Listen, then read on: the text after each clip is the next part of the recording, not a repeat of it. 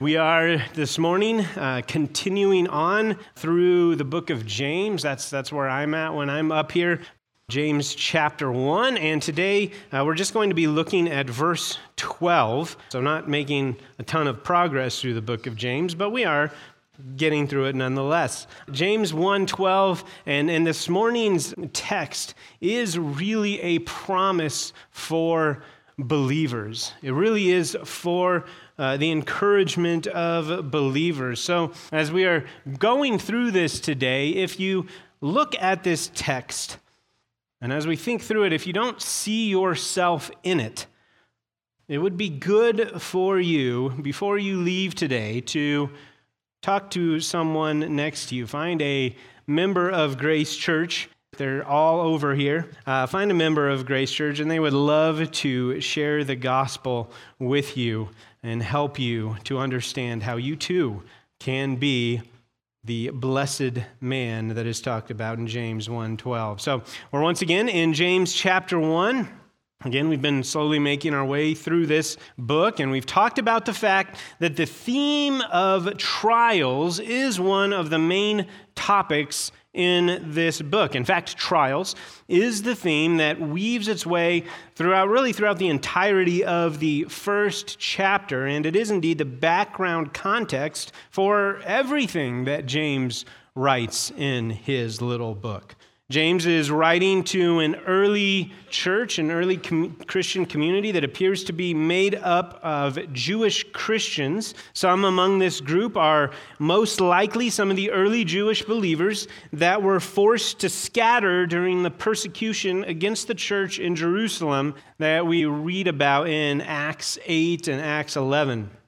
And these Jewish believers faced the same types of persecution, the same types of trials that faced all Christians when it came to lining up with secular authorities. And in addition to that, the, the trials that came from being displaced refugees, like the financial problems that we talked about last week. Uh, added to that is the additional persecution that these particular believers received from unbelieving Jews who thought that they were apostatizing. In addition to all of this, there is indication throughout the letter that some of them are apparently even falling into temptations to live and think in worldly ways. So, before we go any further, let's remind ourselves about how James has initially begun to address these situations by reading again James 1, verses 1 through, and we'll stop in 12.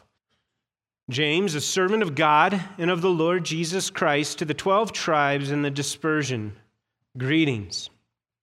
Count it all joy, my brothers, when you meet trials of various kinds. For you know that the testing of your faith produces steadfastness. And let steadfastness have its full effect, that you may be perfect and complete, lacking in nothing. If any of you lacks wisdom, let him ask God, who gives generously to all without reproach, and it will be given him.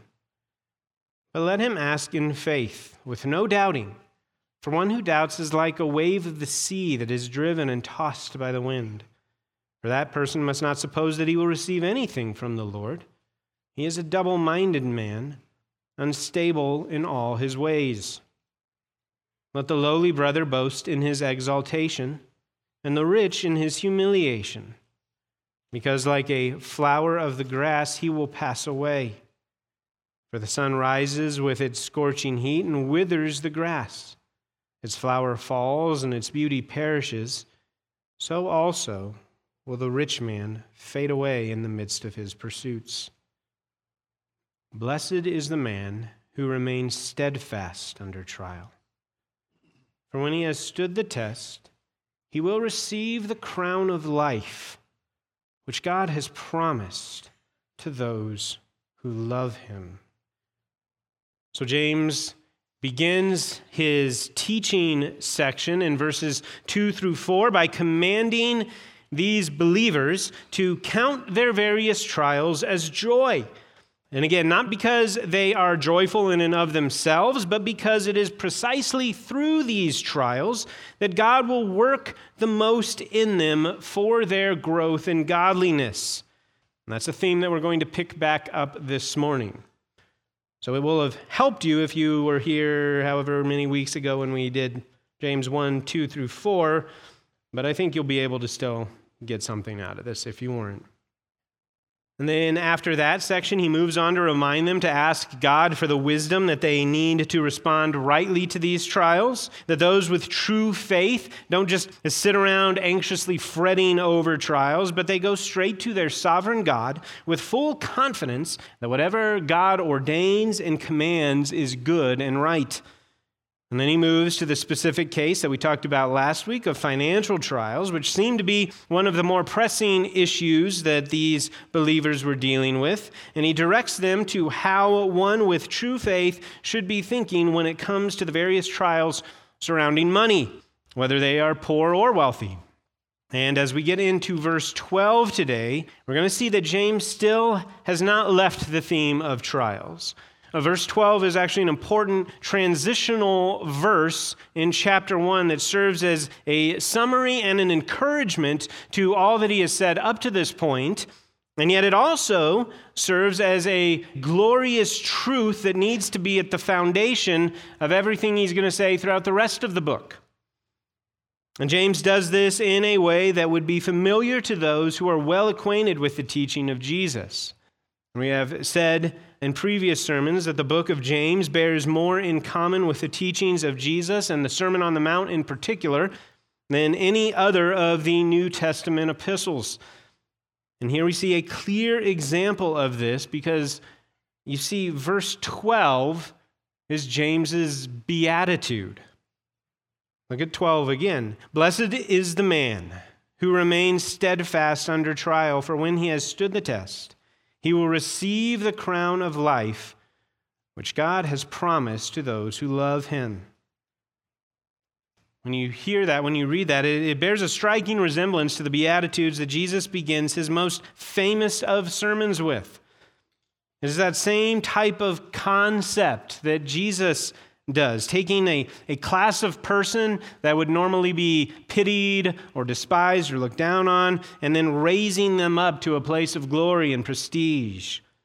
Just think back to some of Jesus' Beatitudes. Blessed are the poor in spirit, for theirs is the kingdom of God. Blessed are those who mourn, for they shall be comforted. Blessed are the meek, for they shall inherit the earth. You see that same pattern that James employs right here in verse 12. He says, Blessed is the man who remains steadfast under trial. Again, we would normally think of that as a pitiable position that you don't want to be in. But then he says, For when he has stood the test, he will receive the crown of life. So, James is clearly thinking about the Beatitudes of our Lord as he writes this to his readers, and most likely, in particular, he has the very last one of Matthew's Beatitudes in mind. Matthew 5 11. Blessed are you when others revile you and persecute you and utter all kinds of evil against you falsely on my account. Rejoice and be glad, for your reward is great in heaven. For so they persecuted the prophets who were before you. That idea of rejoicing in your persecution because of your connection to Christ, not because it is pleasant, but because of the ultimate and eternal reality that the trial points to, that is so closely connected to all that James has been saying up to this point. In fact, it's almost like what we have looked at to this point is James's little commentary on Matthew 5:11. And so, in a way, that would certainly remind them of the teaching of Jesus about the eternal privilege that exists for those who belong to Christ, no matter what earthly circumstances they may find themselves in now. James uses this familiar beatitude style to make this summary statement of encouragement for his audience. Just as Jesus taught that the poor in spirit, the meek, and the persecuted are to count themselves as blessed, in the eternal economy, so too, James says, is the one who remains steadfast under trial. The word blessed is that recognized Greek word, makarios. It can have the meaning of happy, and it's translated that way sometimes, but it means more than that. It is not merely a present tense emotional state, but it is a state of wholeness, a state of being that does have a present reality component to it, but it still looks forward. It still looks toward that which continues on in its fulfillment. It is a state where nothing else is needed for completion. Whereas happiness comes and goes, blessedness is a remaining constant. Uh, and it refers to being in the favorable position of right relation to God. So it can only really be used to describe then an actual Christian. One who has been reconciled to God through Jesus Christ, one whose sin has been paid for in full, and one who now possesses a righteousness that has been given to him. because this is true of us, we are in a fixed position of blessedness when we are in Christ. And there is a sense of happiness or joy that can never be taken from us. The one whose God is the Lord is blessed. And he is blessed because even when he has lost all else, he has not and cannot ever lose God. He has been permanently reconciled to him for all of eternity. Right now, we both await ultimate fulfillment of all the promises of God for us, but we also live in a fulfilled state because nothing else of any ultimate significance can, in this life, be added to us. We may get a new car or a new house or a new job or a new family member, but nothing can actually ever be added or taken away that would make us any more or less in this blessed state. Those who are in Christ are the blessed, are the blessed. Therefore, all that the Bible says is true of the blessed man is true of every true believer. And here in verse 12, we are reminded of three particular blessings that belong to every true believer because every believer should be able to see themselves in this verse as the one who remains steadfast under trial. These are three truths that will encourage us as we deal with the trials of various kinds that regularly come into our lives. And there are three points for our notes today. Point number one our renewal is constant. Point number two, our reward is coming. Point number three, our relationship is confirmed. So, point number one, our renewal is constant. Our renewal is constant. For this point, we need to see the connection that James is making in this verse back to verses 2 through 4, where he introduced his basic teaching on trials. In fact, most commentators point out that it is pretty easy to see that James is just picking up his thoughts right here in verse 12, straight from that section in verses 2 through 4.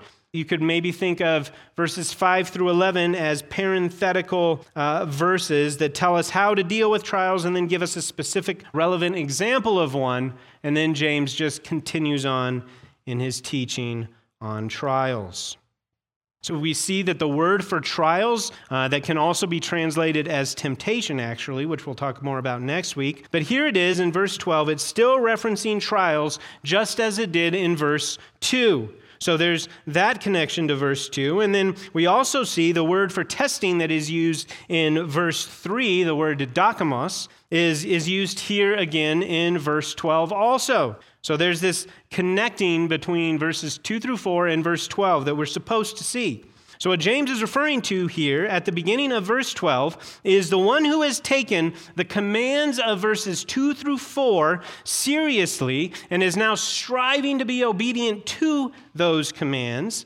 It's like he is saying, as you put 2 through 4 into practice, be encouraged by now this, what you see in verse 12.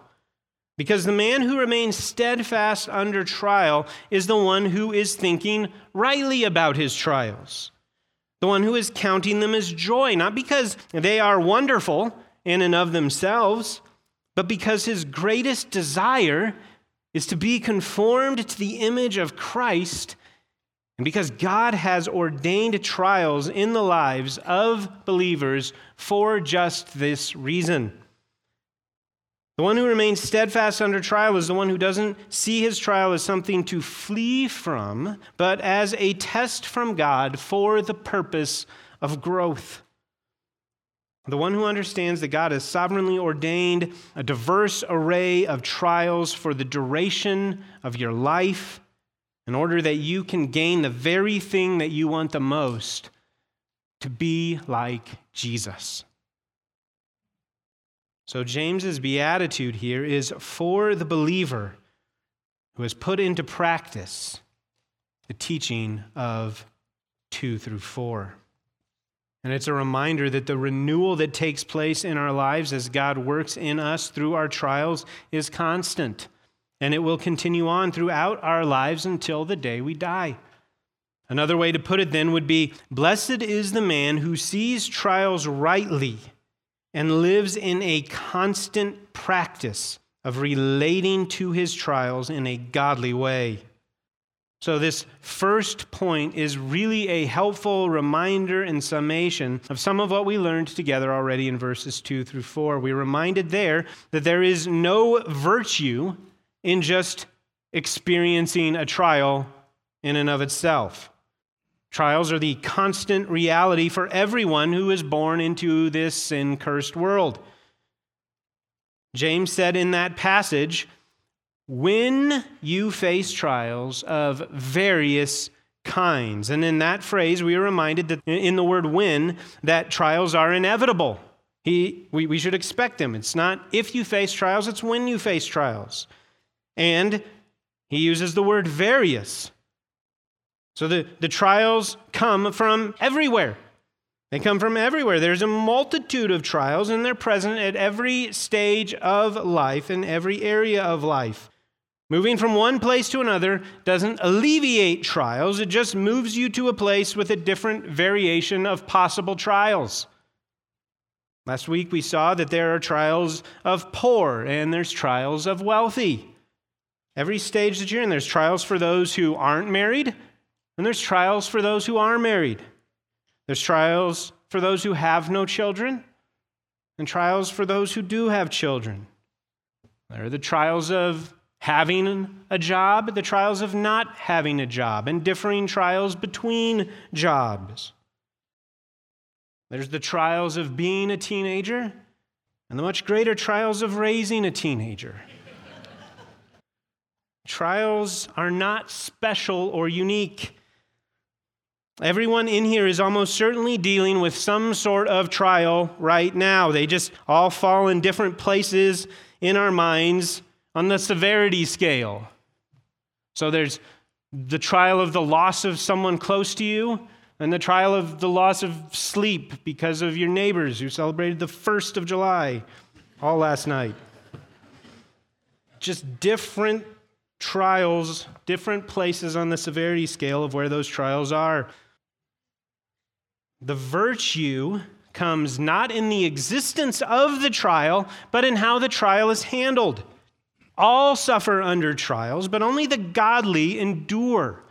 Only the godly remain steadfast rather than panic and try to flee from trials when they come. Remaining steadfast here has the same meaning as enduring. It's translated that way in some translations. And that really does get back to that point of not seeing our trials as something to run away from.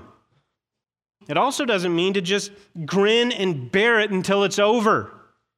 Like that's what enduring a trial is. Like like grabbing onto a pole in the middle of the hurricane and just clinging on for dear life until it's over. And then when it's over, you may be saying a quick prayer of thanks to God for the pole and then thinking to yourself that you've come through the trial well. That's not God's intention for trials. Again, you don't have to be a believer to just live through a trial without dying. Lots of unbelievers have experienced the same type of loss and pain that believers have, and then end up going on to live fairly normal lives afterwards. What James is talking about is the principle that we saw in verses 2 through 4 to count it joy when you meet trials of various kinds, for you know that the testing of your faith produces steadfastness. And that steadfastness will have its full effect to mature you in Christ.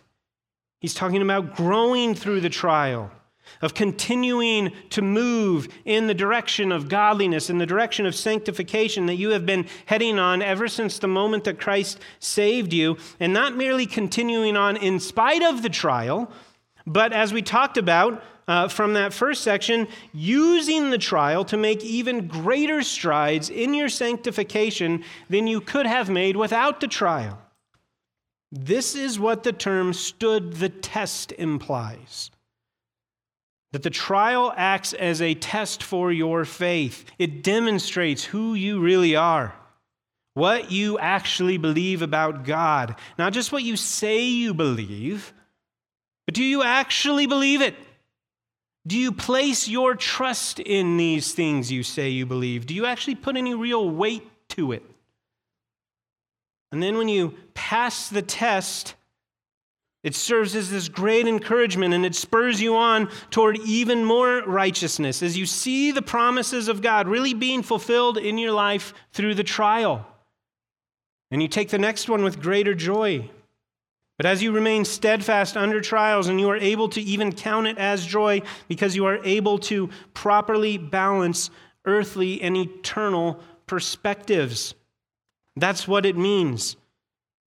You continue to grow and manifest the fruits of the Spirit, and you do it even more abundantly than before the trial.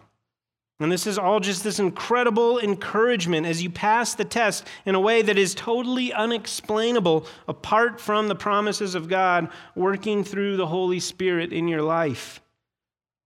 So, for this point to be an encouragement to you, it is essential that your greatest desire truly is to grow closer and closer to God and become more and more like Christ. It's not something that you merely mentally assent to. It's not just a, yeah, the Bible says that Christians should desire Christ likeness above all else, so I know I'm supposed to, and I'm going to work on that.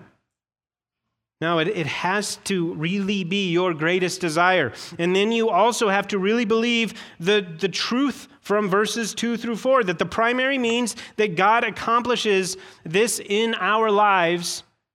The primary way he accomplishes Christ likeness in us, the primary way that he matures us in him is through trials. If you truly desire and believe these things, then this first point should be of great encouragement to you because we really do see here that we will be tested through trials for the entirety of our lives. That's what you get when you follow the logic of verse 12. This is where you come to. Remaining steadfast or enduring is present tense. It's the present tense, the idea of actively, continually standing firm. It is something that this person is in the midst of doing. Then it says, when he has stood the test, he will receive the crown of life. So when the test is over, once he has passed the test, he will receive the crown of life or the crown that is life. We'll talk more about that in a moment. But notice that the inference here is that the test goes on for the entirety of life.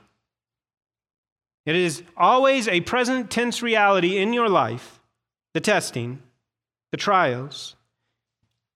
And then the reward, eternal life, is given at the end of the test. So there is a sense in which we already, yes, we already as believers possess eternal life, but that's not what James is referring to because it is a future receiving of the crown of life. It is the gift of a new quality of life upon our death.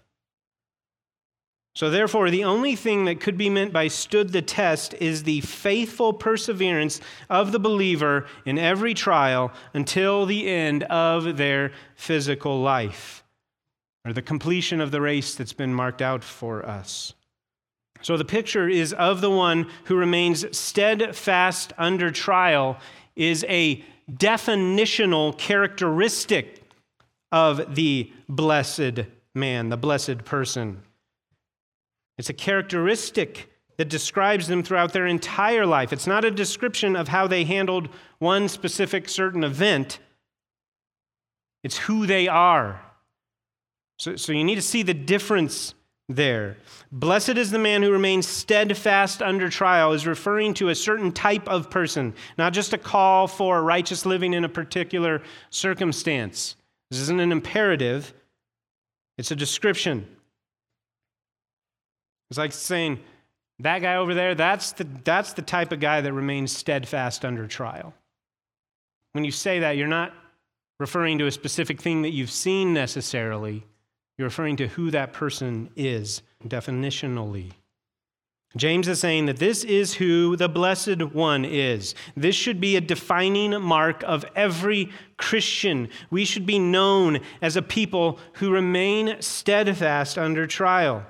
It should be a constant description of us. And it's not that we don't hurt, it's not that we go through trials without hurting. It's not that we don't feel pain or sadness in the midst of the trials. Of course we will. But the truth that the trials will change us in a different way than they change those without Christ. That's what we're talking about. Trials will not cause the Christian to grow in bitterness. Trials will not cause the Christian to grow in anxiousness, to grow in their fear. They don't cause us to, to turn to sin. They don't cause us to turn to selfishness. They don't cause us to turn to self loathing. They don't cause us to grow, to grow hardened or calloused or cold toward others. That is the effect that trials can have on those who are not in Christ but not on the redeemed, not on the blessed one.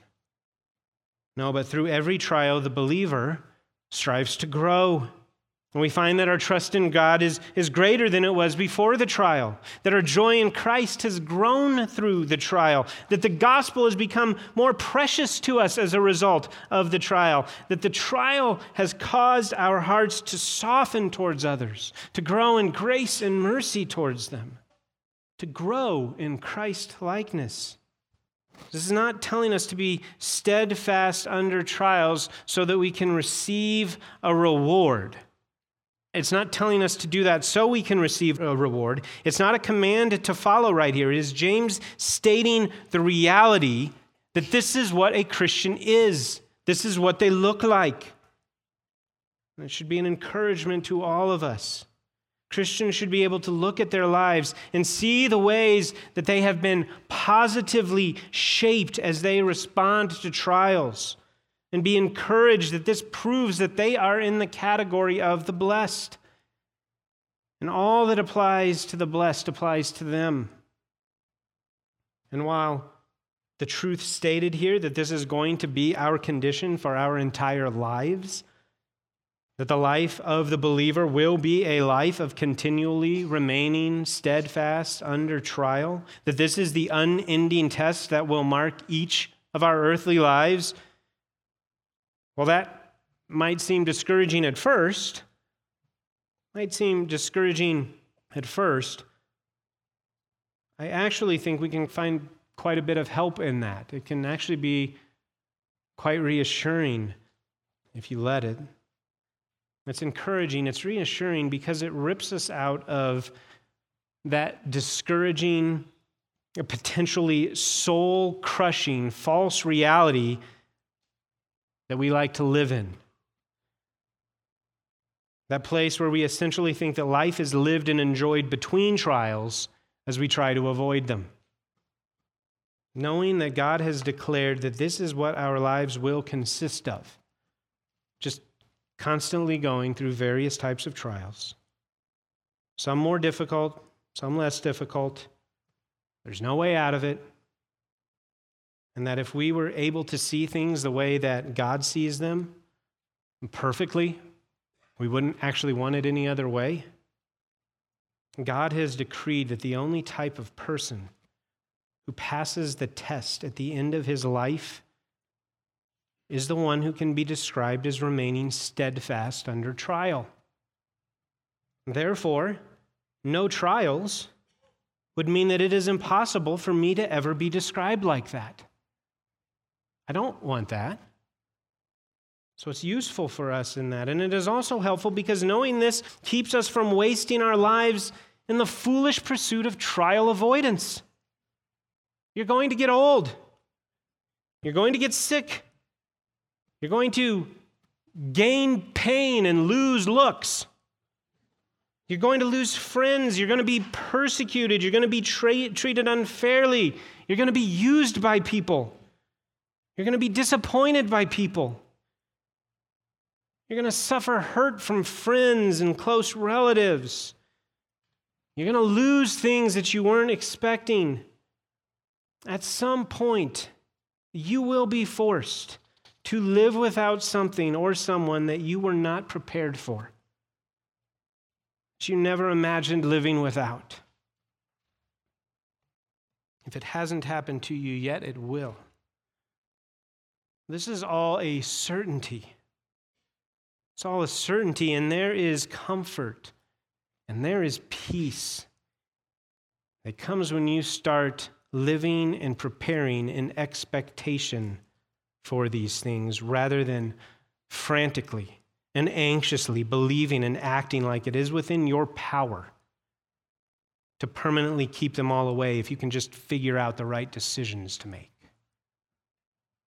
This, of course, doesn't just mean that we decide to live like unhealthy, lazy slobs since trials are going to come anyway.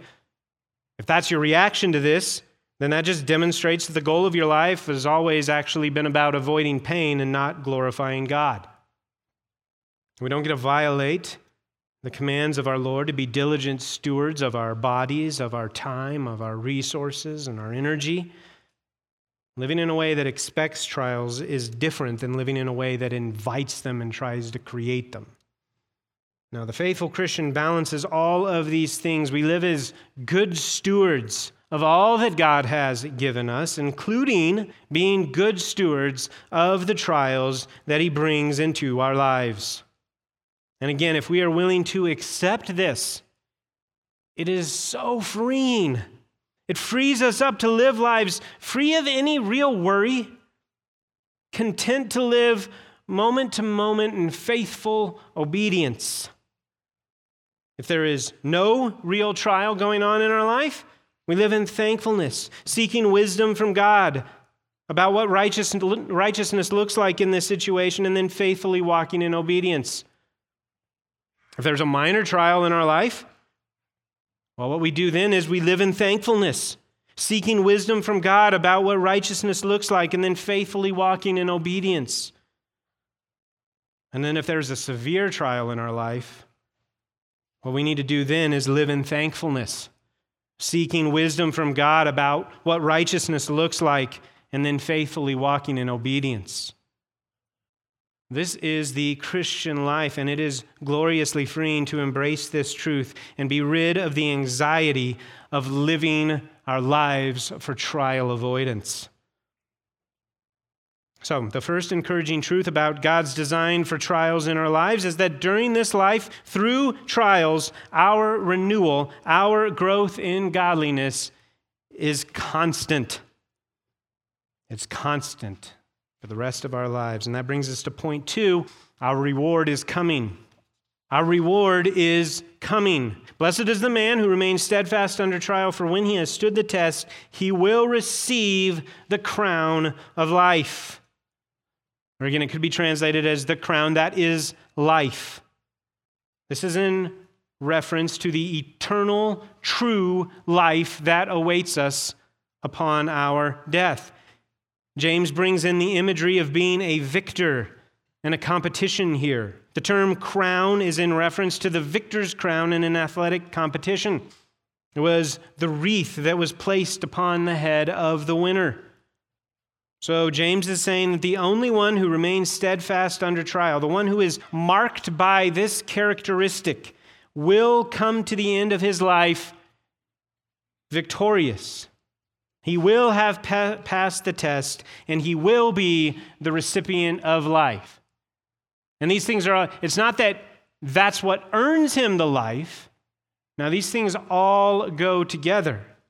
The God who saved you is the same God who brought you to the end of the race, who brought you through all of the trials, and who has promised this crown of life for you. The phrase crown of life is used one other place in the New Testament, and it's, it's fascinating to see it's used in a, in a very similar way. So if you want to quickly turn in your Bibles to Revelation 2, Revelation 2, you can see this for yourself. In Revelation 2, we're going to be looking at the letter to the faithful church in Smyrna. Of the seven letters to the churches in Revelation 2 and 3, Smyrna was one of only two where Christ issues no corrective for that church. He only commends and encourages them. So the city of Smyrna was known as a city for loyalty to Rome, and the cult of emperor worship was strong there, and thus the church there faced great persecution. In fact, about 50 or so years after the death of John, the early church father Polycarp was martyred in Smyrna. But look at what Jesus tells the church in Smyrna to encourage them. It's quite similar to what James speaks of in our text.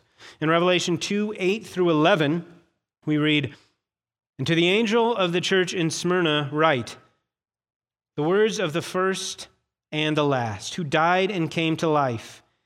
I know your tribulation and your poverty, but you are rich. And the slander of those who say they are Jews and are not, but are a synagogue of Satan. Do not fear what you are about to suffer.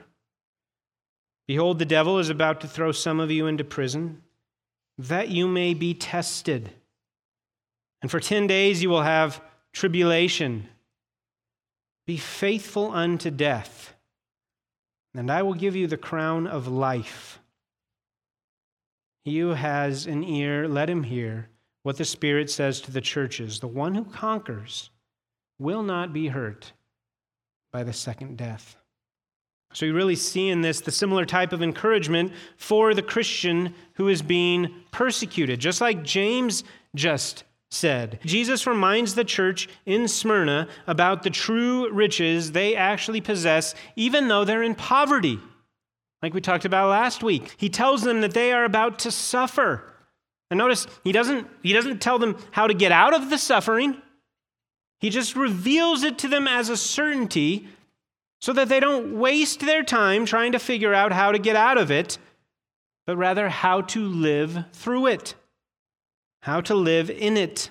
He refers to the suffering as testing, just like James does. He doesn't tell them, again, how to escape death, but commands them rather to be faithful unto death. And upon their death, the faithful completion of their testing, they too will receive the crown of life. And that crown here is described a little bit more in that last comment. It says, The one who conquers, the one who receives the victorious crown, will not be hurt by the second death. So, beloved, what a, what a joyous connection we should see in this. This is for us Though this type of persecution isn't something, that the, the type of persecution we see at the church of Smyrna, it's not something that any of us have had to face, at least not yet. It may come to us one day, and even more likely to come to our children, our grandchildren. You know, the likelihood goes up with every generation that goes by. But even if we never face this type of suffering, type of suffering that potentially leads to martyrdom, like we see in Smyrna.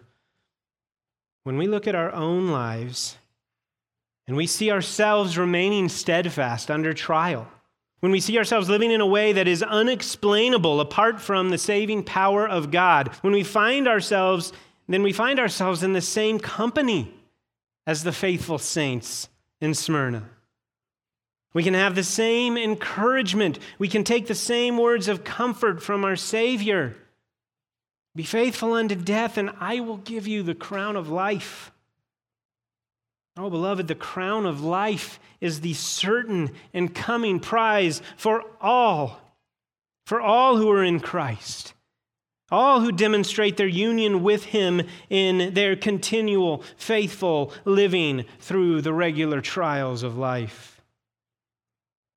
Yes, as we said earlier, there's a sense in which we already possess eternal life, but this is more in reference to the quality of that new life. The quality of life that we will possess when this earthly life comes to an end. The life that can't be hurt, can't be touched by the second death. It is a reminder of the paradise that awaits us, that all the difficulties of this life are temporary that the greatest life that we could ever imagine here, the best times that we have spent in this life, at its best, it's only a glimmer of the true life to come. Or as Thomas Watson has said, whatever trouble in this life a child of God meets with, it is all the hell he will ever have. This is the glorious truth also about our brothers and sisters in Christ who have graduated on to heaven. I'm sure you can think back over years to, to many faithful brothers and sisters in Christ who have finished their earthly race and have received the crown already. Dear loved ones and fellow church members, you can remember conversations with them, ministering together with them, sharing meals with them, even walking the halls of the church with them, greeting them, and having deep and meaningful, life changing conversations with them. They have now finished. They've now finished their time of testing. They remain steadfast in trial, stood on the day of the final test, and received the crown of life just as God has promised to all who love him. Though their physical bodies are dead and await a future resurrection, their souls, their souls are now experiencing true life in a way that we can't even imagine. They experience no more hurt, no more pain, only joy. They're able to be in the presence of God Himself, to look upon the one whom they love there is no part of them that wishes for the opportunity to come back and relive even their best moment in this life. And it's no offense to those who miss them. They have just finished this race, this time of testing. They have graduated, they have moved on. That life that their loved ones may have been faithfully and lovingly asking God to preserve for just a few more days or weeks or years while they were here uh, even at its best, that life was just a glimpse of what they now live. And, brothers and sisters, the only difference, the only difference between us and them is time and the completion of a few more tests.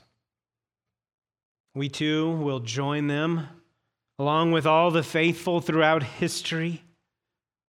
And finally, experience for the first time what life truly is. Crown of life is as real to us as the diploma is to the underclassmen. So, as the underclassman sits in the graduation ceremony, as you're there, you, those whom they once went to school with have now completed all their tests, and they're now, now you see them holding their diploma, moving on moving on to really beginning their life. The underclassman knows that the diploma is real. He sees it in the hands of the person who was walking the halls with him just a few weeks earlier. And while you might miss what their personality brought to the school, and you're going to miss seeing them in class, and you know that you know that this is the way of things. That eventually they needed to move on and they needed to really begin life. But you know that the same thing is coming for you also one day.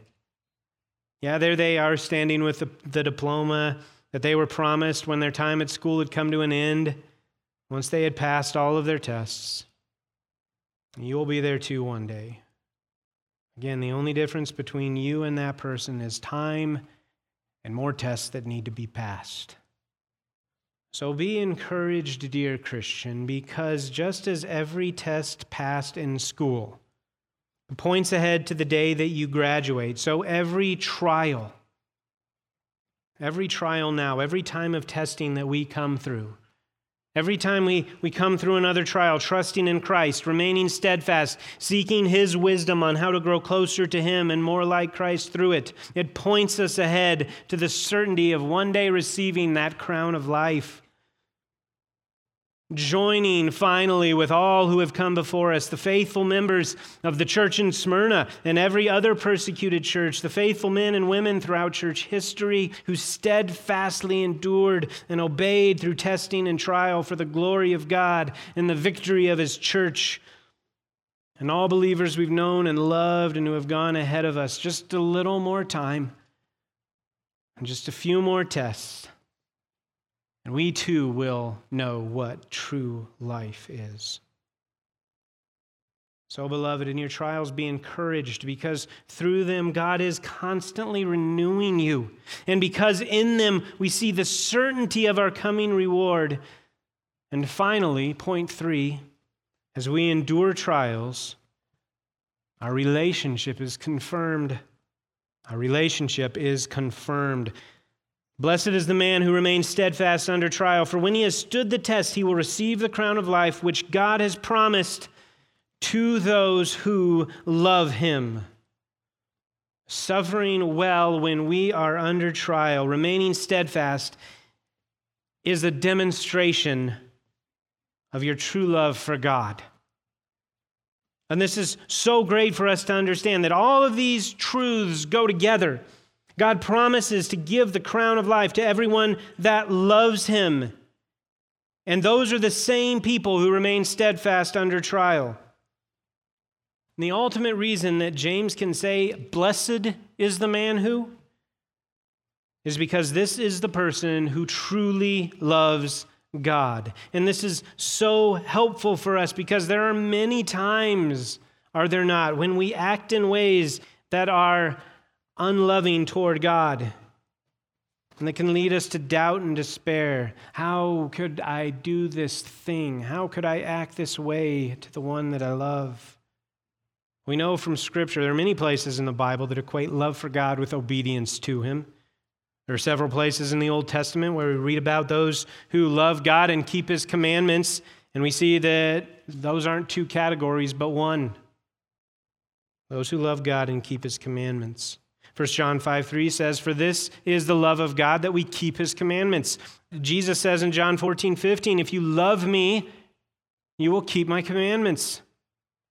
So there is no place for someone to say that they love God if they have no regard for his commandments, if they see them as more of a suggestion, don't have the desire to obey them. Those who continue to practice sin do not truly love or know God, and there is biblical reason for such people to question any supposed salvation they may think that they possess. But since Christians do sin, they don't go on in practice of sin, they don't go on in a pattern of sin, they don't go through their life getting better at sin, but we still sin. And since it is true that to love God is to obey his commandments, then any time that we sin, when we fall into temptation, then we are acting in an unloving way towards God. But is acting in an unloving way towards him on an occasion automatically, does that automatically mean that you're in the category of those who don't love God? This is encouraging because this is something that so many real and tender-hearted Christians that I know are in here really do struggle with. Again, there is a real place where some people who are way too comfortable with their sin and are just presuming on the mercy of God to save them really do need to have serious doubts about their salvation. I don't want to minimize that. But for the sensitive souled believer who still sins on occasion, but truly hates their sin, and immediately seeks the forgiveness of God that is available to them through Jesus Christ, and then turns from it, repents.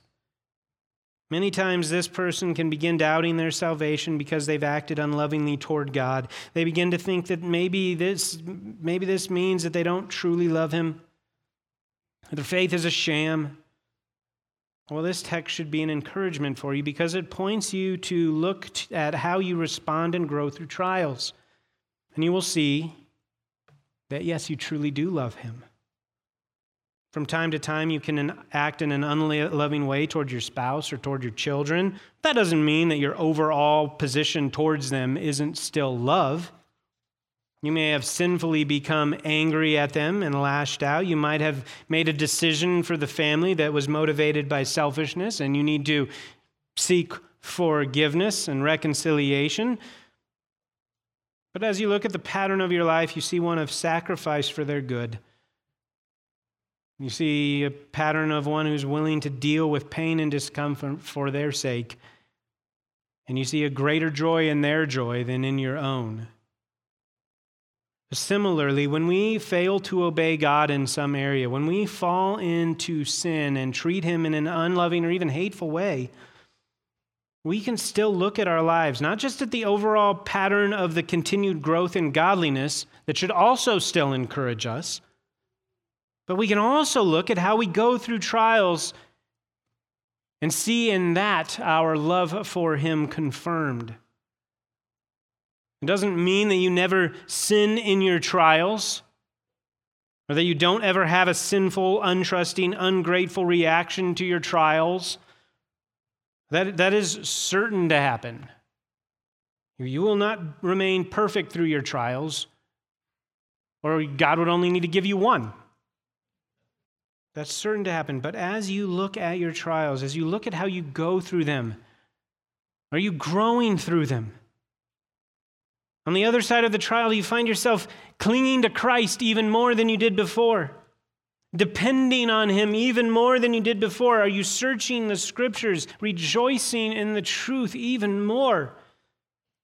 Does the darkness of the trial cause you to glory in the light of the Lord and His gospel even more? Again, it's not that you don't feel the sting of death, it's not that you don't mourn the loss. It's not that you, you don't feel the, the, the power of the wind gust of the trial that is trying to move you. It's not that you don't feel those things. But in the end, do you remain steadfast? Can you honestly say, Jesus, I love you even more? I rejoice in you even more than I did before the pain and the sorrow of this trial came into my life. And I'm thankful that I was with you through it. I'm thankful that you have used it to make me more like you. All of this points to true love for God because it is a demonstration that you love God for who He is that you love him for his character, not just for what he could give you. The type of love that so many, you know, that, that type of love that so many young people think is real because of how someone makes them feel. Now, real love is present regardless of how you feel in the moment. A true love for God understands that the pain that is coming upon you from a trial, it's actually a pain that the God that you say that you love could take away from you at any time. Are you okay with that? He could end that trial right now. He could turn it into something that makes you feel nothing but happiness. You know He can do this if He wanted to, but you know that He is, in fact, testing you through this trial. And so you go to Him in the midst of it. You believe His promises about the trial and the good that He's going to accomplish in you through it. That's what love for God looks like. Not seeking Him and committing yourself to Him because He is your potential ticket out of your trial, but truly loving Him as the kind and loving author of your trial. The blessed one who remains steadfast in trial, the one to whom the crown of life is promised, is the one who truly loves God. It is a present tense love that we see in this verse. The true believer, the one whose love for God is now growing and continuing on into eternity, it will always be a present tense love for God. That's what you will always have throughout, throughout all eternity, never a past tense love for God. So, this also separates the true believer from the one who really had maybe a loving, emotional experience at one point in time. The one who loved God at one moment in time, maybe when they felt really guilty about a sin they got caught in. Or maybe were really fearful of hell and loved the one who would save them from that. Loved him only for what he could do for them. Or maybe loved God at a point in their life when they felt like no one else liked them. They felt like God was the only one who was really there for them when no one else was. They had a real emotional, loving experience then. They had that so called love at some point in time, but now, but now when trials come, they point their love somewhere else. They point their love, they point their devotion, they point their energy to whatever or whoever can ease that pain or that which can get their mind off of the difficult circumstances. They point their love at that which helps them cope. Whatever it is that will remove the inconvenience of this trial as soon as possible, they love the idea of that relief a lot more than the idea of clinging to Christ while enduring it. They might say they love God, but the truth is, they just love the idea of God doing something for them. So, in this age where so many claim to love God, so many want to think of themselves as Christians and are not, we need to remember that the true believer is revealed by the fruit that comes from their lives. And even more so in a trial. It's, it's when we see fruit coming out of the most surprising of places where true love for God is the most evident, right?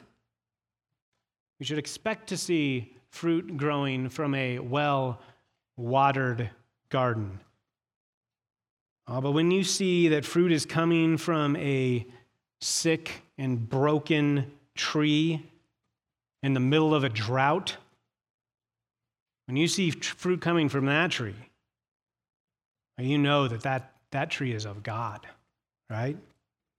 The one who only claims a love for God sees a trial and screams up at God to pull him up out of it. But the one who truly loves God sees the trial, walks right into it, asking God to pull him closer to himself while he endures it. So, beloved, be encouraged by the fact that every trial you face, every trial you face, will have the ultimate effect of making you a little more like Jesus Christ. Be encouraged by the fact that trials are not something that just pop up unexpectedly from time to time and that you could actually do something about. They're actually sovereignly built into the path that your loving Heavenly Father has put you on. That the path of steadfastly enduring trials is the only path you want to be on because it's the same path that leads to the crown of life. The crown of life that awaits every faithful Christian, the eternal reward that we desire more than anything in this life. In times of fear and doubt, and in times of anxiousness and sorrow, look at how God has faithfully brought you through trial after trial and how each one has resulted in more and more reasons for your rejoicing, more desperate dependence on Him, a greater and greater love for Him, a greater and greater appreciation for His gospel. All of this is the result of trials. More of this than you ever would have had in a life devoid of them, devoid of trials. Look at these evidences in your life and rejoice. Rejoice, beloved. Rejoice, blessed ones, that you truly are those who love God. Blessed is the man who remains steadfast under trial. For when he has stood the test, he will receive the crown of life, which God has promised to those who love him. our gracious and kind Heavenly Father. Thank you so much for revealing these unbelievable truths in your word. Truths so wonderful that we, we couldn't imagine them ourselves, we could not make them up. We need you to tell us them, we need you to reveal them to us. Oh, Father, I pray for all who are in here today. Lord, for those in here who do not know you, who maybe uh, fall into that category of thinking that they know you, but, but do not. And their response to trials growing in bitterness or callousness and turning from you and turning to other things is, is evidence of that.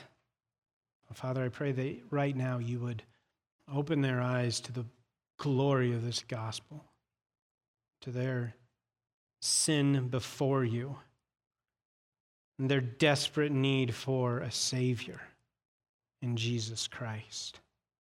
That you grant them faith and repentance. They wouldn't leave here today without talking to someone here.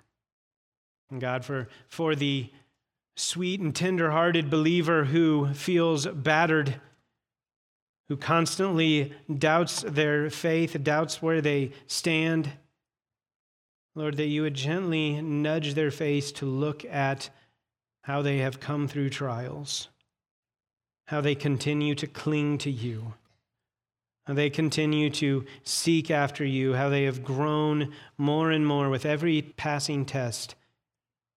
More love for you, more love for their Savior.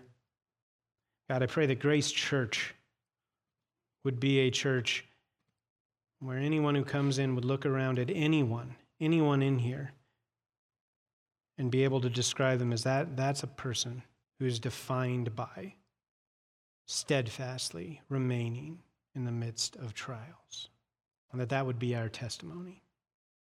Father i pray for those in here who are dealing with some very severe trials right now lord that the, the rest of the body would come alongside them minister to them love them through it and that they would they would be able to grow in it, that they would cling to you more.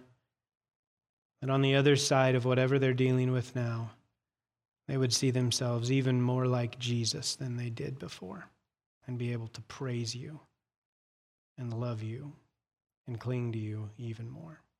Pray these things all in the name of Jesus. Amen.